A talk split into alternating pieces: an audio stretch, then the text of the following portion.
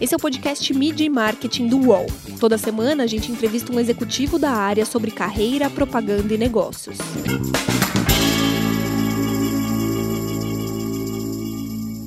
O consumidor não quer mais apenas comprar produtos, ele quer experiências e soluções para os seus problemas. Nisso tudo, as agências de publicidade têm mudado sua forma de trabalhar. Como é mudar o rumo da propaganda? Meu nome é Renato Pesotti e para falar sobre esses e outros assuntos, essa semana a gente recebe o Eduardo Lorenzi, que é CEO da agência Publicis Brasil. Tudo bem, Edu? Tudo bem, Renato. Obrigado pelo convite de estar aqui com você e com os ouvintes do podcast do UOL. Obrigado você pela presença. Como é ser agente dessa mudança toda que a propaganda vem atravessando? Explica para a gente também como que foi segurar as pontas no começo da pandemia. Como que vocês atravessaram esses momentos? Certo. Acho que a gente é, tem um, um ponto que a gente cuidou bastante das pessoas, né? Então a gente mandou não só, obviamente, os computadores, mas as cadeiras do escritório para casa das pessoas, para quem não tinha uma cadeira boa para trabalhar. Mandamos máscara para as casas das pessoas também. É, começamos a promover é, várias discussões de como era fazer esse teletrabalho, né? Então a gente promoveu debates, por exemplo, de grupos específicos como pais e mães, né? Quem trabalha na agência e tem filho pequeno, como é que estava sendo essa, essa gestão aí da casa, né? A gente criou projetos onde as pessoas de qualquer área, de qualquer nível hierárquico, podem sugerir mudanças de processos da agência. A gente criou uma plataforma para as pessoas de qualquer área também poder mandar suas expressões artísticas e tivemos muita conversa. Assim, eu tenho feito eventos onde eu falo com toda a agência, né, e respondo as perguntas que eles têm, qualquer pergunta vale, né? E no último mês somente eu participei aí de oito reuniões de departamento e fiz 23 reuniões individuais de uma hora com, com diretores da agência para é, ouvir as ansiedades deles, as alegrias, falar sobre o futuro. Então, assim, eu acho que o, que o, o teletrabalho ele tem sido uma montanha russa de emoções. Primeiro a gente tinha medo de que não ia dar certo, depois a gente começou a achar o máximo e, e, e achar que era a grande descoberta contemporânea de como trabalhar melhor. E depois a gente começou a ver também o quão difícil que é separar a vida pessoal e profissional estando em casa e como faz falta ter essas interações pessoais aí com nossos times e clientes. Então, acho que, que eu diria que o, o, o segurar as pontos, como você falou, tem sido muito na base de conversa e de estar próximo. Estamos no momento de montanha-russa mesmo, né? Muito, muitos anunciantes deixaram de, anunci de, de, veicular campanhas no começo da pandemia, e aí depois veio uma enxurrada de assuntos em cima, e agora parece que as coisas estão voltando ao normal também, né? É, a gente teve, a gente não viu muito esse vale de trabalho, na verdade. A gente, até, até quando a gente completou 150 dias de isolamento, a gente, a gente percebeu que a gente tinha colocado 150 campanhas no ar nesse mesmo período, né? O que teve, sim, foi muita mudança de campanha, né? Então a gente teve muito mais trabalho, coisas estavam prontas, tiveram que ser revistas, estratégias, é, é, trabalhos criativos, às vezes até produções tiveram que mudar para se adequar a esse novo momento. E as marcas passaram a ter uma atuação muito mais de, de empatia ou de uma mensagem de resiliência para as pessoas. Então naquele momento acho que teve uma mudança de discurso, né? E que a gente teve que se adaptar rapidamente. Isso não foi menos trabalho, foi até mais. E hoje acho que o, que eu sinto desse voltar ao normal é que as campanhas estão indo pro ar sem ter é, é, Covid, pandemia como um assunto, vamos dizer assim, né? Voltou a, a ter as campanhas normalmente. O Ricardinho Dias, que é vice-presidente de marketing da Ambev, quando teve aqui no podcast, ele falou um pouco sobre a, a, o problema das agências serem muito burocráticas, né? Você acha que a pandemia, uma das grandes tendências que aconteceu nessa pandemia foi que a burocracia caiu, né? Muitas barreiras foram derrubadas, né? Eu acho que as agências tiveram que aprender, as agências e todas as empresas, na verdade, né? Tiveram que aprender a trabalhar à distância. Eu acho que isso, em, vários casos, ele, ele, ele tirou muita burocracia. Por outro lado, também eu acho que pode ter aumentado um pouco a burocracia, porque, assim, é, você tinha as reuniões que ficavam na margem das reuniões, né? Que é o que é o quê? Você vai começar uma reunião, antes da reunião começar formalmente, quando era presencial, você sempre tá ali, tem uma conversa com o cliente ou, ou internamente na agência, toma um cafezinho. Quando acaba a reunião, você volta ou para sua mesa ou volta do cliente conversando, ou vem conversando com o cliente até a recepção da empresa. E essas conversas, essas reuniões que estão na margem, das, essas reuniões informais, na margem das reuniões principais, tinha muita informação e muita troca e entendimento ali do que precisa ser feito, né, e, e entendimento. Hoje isso se perdeu, a gente teve que formalizar isso, né? Eu, por exemplo, fiz essas 23 reuniões é, individuais com diretores da empresa para bater um papo, que é uma coisa que antigamente seria um almoço, seria uma, uma volta no carro de um cliente, né? Então, acho que diminuiu muita burocracia, que a gente teve que se virar e trabalhar à distância muito rápido, a nossa produtividade aumentou muito. Por outro lado, a gente, tá, a gente teve que estruturar e formalizar as conversas que seriam informais. Quais são os maiores clientes que, você trabalham, que vocês trabalham hoje? Os dois maiores clientes que a gente tem são o Bradesco e a Honda, né? O Bradesco, porque é uma instituição, enfim, com muita atividade de comunicação, muitos assuntos, muitas áreas de negócio, né? E a Honda, porque a gente tem, na verdade, todos os negócios da Honda. A gente trabalha com, com motos, com carros e com serviços financeiros de pós-venda. Então, são, são clientes que têm vários clientes dentro deles. Esses seriam os dois maiores da agência. Depois disso, nós temos também clientes como, como Nestlé, P&G, Sanofi, Heineken, é, é, enfim. Mas esses dois são os maiores. Você falou de clientes de diversos setores, né? Os anunciantes estão passando por muitas transformações e a digital talvez seja a principal delas. Mas quais são as transformações mais importantes nas agências? A cultural, talvez? Eu acho que a principal transformação das agências, ela foi a digital, mas ela não foi a única, né? É, acho que para a mudança digital teve uma transformação de, de habilidades, né, das pessoas e de cultura também para você treinar os times atuais e recrutar essas novas habilidades e mudar o trabalho que a agência faz. Então, é, a gente teve que ir além do que era o trabalho típico de criação, começar a fazer conteúdo, e além do que era a mídia clássica, começar a fazer performance, e além do planejamento e fazer estratégia de canais, né? E além do que seria uma campanha, né? E fazer trabalhos de SEO, de UX, de desenvolvimento de plataformas, né? Inclusive incluindo as plataformas dos próprios clientes. É, então acho que tem essa transformação cultural e digital e teve uma outra grande mudança das agências, né? Que, que vem se acelerando, ela não é de agora, mas ela vem se acelerando, que é a questão do respeito com as pessoas e a diversidade, né? Esses temas eles não eram centrais nas agências como eles são hoje. Então, iniciativas como banco de horas, ações de RH para qualidade de vida, diversidade e inclusão, eles estão na pauta hoje central da Publicis e de todas as outras agências também. Você falou de diversidade e inclusão, eu queria que você falasse um pouco sobre o programa Entre, a Publicis criou há alguns anos e que agora foi, foi expandido para o grupo Publicis como um todo no Brasil. O projeto Entre, ele nasceu da necessidade de aumentar o número de mulheres na criação das agências. A criação sempre foi um ambiente muito masculino, né, e muito machista também. É, então, a primeira é, iniciativa seria, ué, recruta mais mulher, contrata mais mulher, né? Seria a coisa natural. A gente fez nessa época uma pesquisa em universidades com alunas é, e, e para entender por que, que, que tinha uma oferta maior de homens do que de mulheres para a criação, né? Existia uma, uma, uma coisa desbalanceada. E a gente percebeu que essas estudantes elas já eram desencorajadas para a criação na faculdade, às vezes por professores, por colegas, por uma série de visões preconceituosas como é, criação é muito pauleira, você não vai aguentar, é, ou você tem ideia de menina, ideia de mulher, como se ideia tivesse gênero, né? Então a gente resolveu fazer esse trabalho que é um trabalho de base, onde a gente traz a cada turma, né? Estamos agora na terceira edição, é, 30 jovens, né? É, mulheres de diferentes faculdades, né? De diferentes é, regiões de, de é, e de classes sociais também diferentes. E elas têm um curso de três meses intensivo sobre técnicas de criação, né? Mas não só sobre técnicas de criação. Óbvio que elas aprendem também sobre redação, sobre direção de arte, sobre Photoshop, sobre criação para plataformas digitais, sobre produção né, de, de, de materiais de vídeo, de materiais de áudio. É, mas elas também têm é, aulas de, de, vamos chamar de temas motivacionais. Elas têm aula com, com é, sobre empoderamento feminino, sobre o papel que elas podem ter na sociedade. Então, é, uma, é, uma, é um projeto onde a gente prepara elas para entrarem não só em departamento criativo, mas também para terem mais autoconfiança, né? Agora, no fim da terceira edição, a gente vai estar completando 90 é, jovens profissionais que vão estar preparadas para isso. É, nem todas elas vão para publicidade, porque a gente não tem 90 vagas né, de criação, mas a ideia é realmente é, é colocar elas nessa vitrine para o mercado. Várias delas, inclusive, já foram contratadas por outras agências.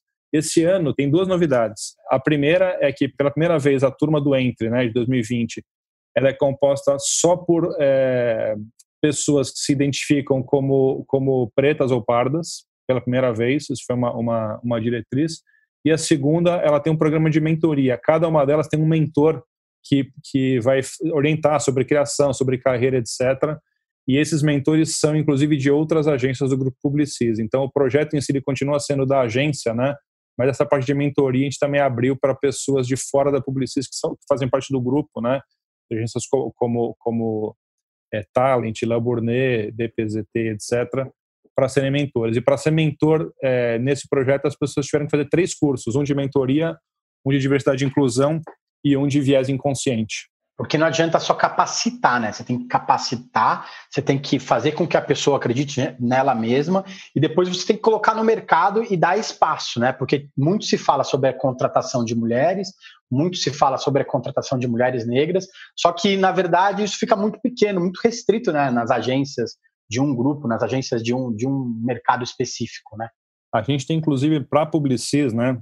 No que a gente vem evoluindo na questão de, de recrutamento, de mudança do nosso quadro, que tem uma evolução né, que vem acontecendo, a gente, paralelamente a isso, também vem fazendo, como, como é, é, poderia dizer, a gente vem arrumando a casa para receber também é, essas pessoas. Né? O que, que é arrumar a casa? É ter uma série de palestras, eventos, conteúdos, treinamentos para que é, a cultura da agência também é, dê as boas-vindas para essas pessoas, né?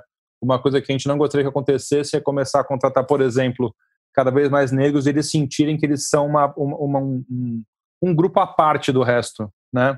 Então a gente tornou obrigatório para todos os funcionários coisas como é, fazer é, cursos sobre antirracismo, sobre viés inconsciente, sobre discriminação e assédio. Isso é obrigatório para todos os funcionários. Quem já estava contratado teve que fazer. Quem vai começar tem que fazer o curso antes de começar a trabalhar, né? É, a gente vem promovendo palestras, né? Com pessoas que vêm falar para a gente sobre é, vários temas, sobre a importância do Dia da Consciência Negra, sobre vocabulários antirracistas, racistas e antirracistas, né? É, sobre feminismo, sobre feminismo, sobre a mulher no, no o, mulher, o papel da mulher negra no feminismo, sobre sororidade.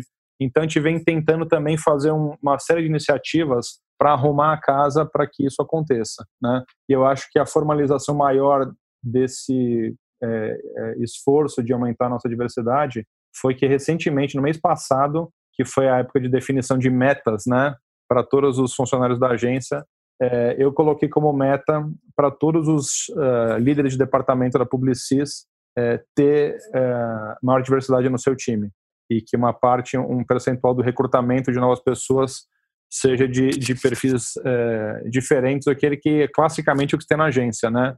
Então acho que também passa a virar um, um, compromisso formal de todo mundo. E como tem isso tem, tem, tem sido feito com os clientes também, né? Isso tem levado mais diversidade para os clientes também, né? Você percebe que é, os anunciantes que vocês atendem também olham e falam assim, nossa, também preciso fazer isso em casa? Eu acho que nossos clientes estão é, muito, muito ligados nisso. Alguns estão, inclusive, bem à frente, não só da gente, mas de outras empresas do mercado, né? É, tem empresas que estão focando muito, muito forte em diversidade e inclusão. Você vê isso numa empresa como o Bradesco, como o Carrefour, por exemplo, é, num nível bastante sofisticado, né? E, e, outras empresas também. Você pega isso na Nestlé, na, na, na P&G, na Heineken. Isso são, esse é um assunto muito importante para eles também. E no nosso caso tem um outro, uma outra vertente que a gente também trabalha essa representatividade, que é nas campanhas, né? Então, acho que, que uma coisa que também tem mudado, tem se intensificado né, é, nos últimos tempos e cada vez mais, é um, e esse é um caminho sem volta, é aquela historinha de que foguete não dá ré, né, é a, a representação da população brasileira nos comerciais né, e nas campanhas. Né. É, hoje, cada vez é mais comum você ter essa presença é, das, das, pessoas negras e, e, enfim, vários outros grupos é, presentes nas campanhas. É, eu cito aqui alguns exemplos recentes da Publicis, a campanha do Bradesco do Dia dos Pais, que é uma história de, de amor e admiração entre um pai e uma filha, né? Por acaso eles são negros, mas a, a, o papel deles na história é ser um pai e uma filha, né? É, a gente é, tem a campanha que a gente está colocando no ar agora de Mucilão no Nordeste, que é uma campanha também de casting predominantemente negro. A gente fez a, a campanha do Head and Shoulders com, com uma música da MC Sofia, sobre o respeito à raiz e, a, e a todos os tipos de cabelo. Então, isso cada vez mais a gente vê presente. É, é, e, de novo, as marcas que a gente trabalha todas falam com o Brasil inteiro, né? E, e, o Brasil inteiro ele é ele é diverso, ele é negro, né? A, a, a, maioria da população brasileira é negra, então a gente não pode falar minoria para um grupo que é maioria. e isso tem que estar representado no trabalho criativo para todos os clientes. Mídia e marketing volta já. Prepare-se. Eu, Otaviano Costa e o UOL trouxemos um programa de tele... Não, não, peraí, melhor. Um laboratório de entretenimento. O Otalab no UOL. Sim, um programa ao vivo com participação de famosos, anônimos, colunistas do UOL e muito conteúdo do Brasil e do mundo. Essa mistura de elementos será ao vivo, na home e em todas as redes do UOL. Anote aí para não esquecer, viu? A nossa experiência será toda quinta ao vivo. Vem comigo, Otalab no UOL. Não, e é legal você apontar isso porque muitas das campanhas saem do Itaim, da Faria Lima em São Paulo, só que elas vão para o Brasil todo, né? É, pensando nisso, também as agências têm mudado muito, né? Os executivos mais Mad Men, mais tradicionais, estão sendo substituídos pelos nerds de dados, né? Você acha que hoje isso fez com que a verdade se tornasse mais importante para a publicidade? Eu acho que a verdade sempre foi importante, né? É, é, a nossa responsabilidade de fazer uma campanha baseada em verdade sempre existiu. Eu acho que os Mad Men, né, trazendo esse conceito aí de, entre aspas, né, dos Mad Men, eu, esse é um conceito para mim saudosista de muita gente, mas que hoje não faz o menor sentido, na minha opinião. Porque para mim, o que é o Mad Men? É uma figura centralizadora, genial, que sem ela não se chega a lugar nenhum, que ganha milhões e assedia a equipe moral e muitas vezes sexualmente, né? Isso para mim não tem mais lugar. Eu acho que não existe mais isso. Eu tenho claro que o meu trabalho, por exemplo, é, ele é para o meu time, que é o valor de toda uma equipe que faz a diferença, né, e que todo mundo merece respeito, dignidade no trabalho e reconhecimento. Então, acho que, que esse conceito de Mad Men é um conceito realmente antigo que não tem mais sentido, não tem mais o super-homem que ele sozinho é o nome da agência e, ele, e sem ele nada anda. Acho que hoje é um time que faz o trabalho, né? E por isso o cuidado com as pessoas também é super importante. Não tem um salvador da pátria, é o time todo que faz a diferença. E você acha que os publicitários têm humildade para aceitar isso, deixar de ser eu, para tornar mais a gente? Ah, eu acho que cada vez menos eu vejo espaço para isso, né? É, é, é, uma questão de, não digo nem de humildade, é uma questão de realidade, né? Hoje em dia, eu acho que os grandes líderes das agências já têm isso, de ser um, ter formado um time, né? Um time de lideranças, um time forte, e que esse time que faz todo o trabalho, que direciona as equipes também. Eu, não, eu vejo cada vez menos essa figura poderosa, assim, única nas agências e mais um valor de time. Muita gente diz que a fragmentação da mídia, né, esse monte de rede social, esse monte de, de maneira diferente de atingir o público, é, fez com que a publicidade perdesse um pouco seu charme. Você acha que isso é só impressão ou a forma de fazer publicidade mudou e isso é o futuro e a gente tem que acordar para isso quanto antes? Putz, eu acho que, que talvez a publicidade perdeu um pouco de um glamour, né? Que ela vinha de uma época de agências de dono que ficavam muito ricos, de produções publicitárias muita ve muitas vezes perdulárias e de uma gastança mesmo, que era suportada por uma somatória de dinheiro, de cliente e de BV, onde tudo era mais fácil. Hoje, eu acho que a gente tem que ser mais organizado, mais focado em escopo e SLA dos trabalhos, né? Focado no que vai dar resultado. E eu acho isso ótimo, na verdade. Né? Dentro dessa realidade, a gente continua a ser criativo e, e, e ter o objetivo de encantar as pessoas. Né? A criatividade é e sempre vai ser nossa razão de ser. Eu acho que o papel de uma agência sempre foi trazer a visão e o ponto de vista do consumidor. O cliente é um especialista naquilo que ele fabrica, naquilo que ele produz, naquele serviço que ele presta. A agência sempre foi especialista em gente, né?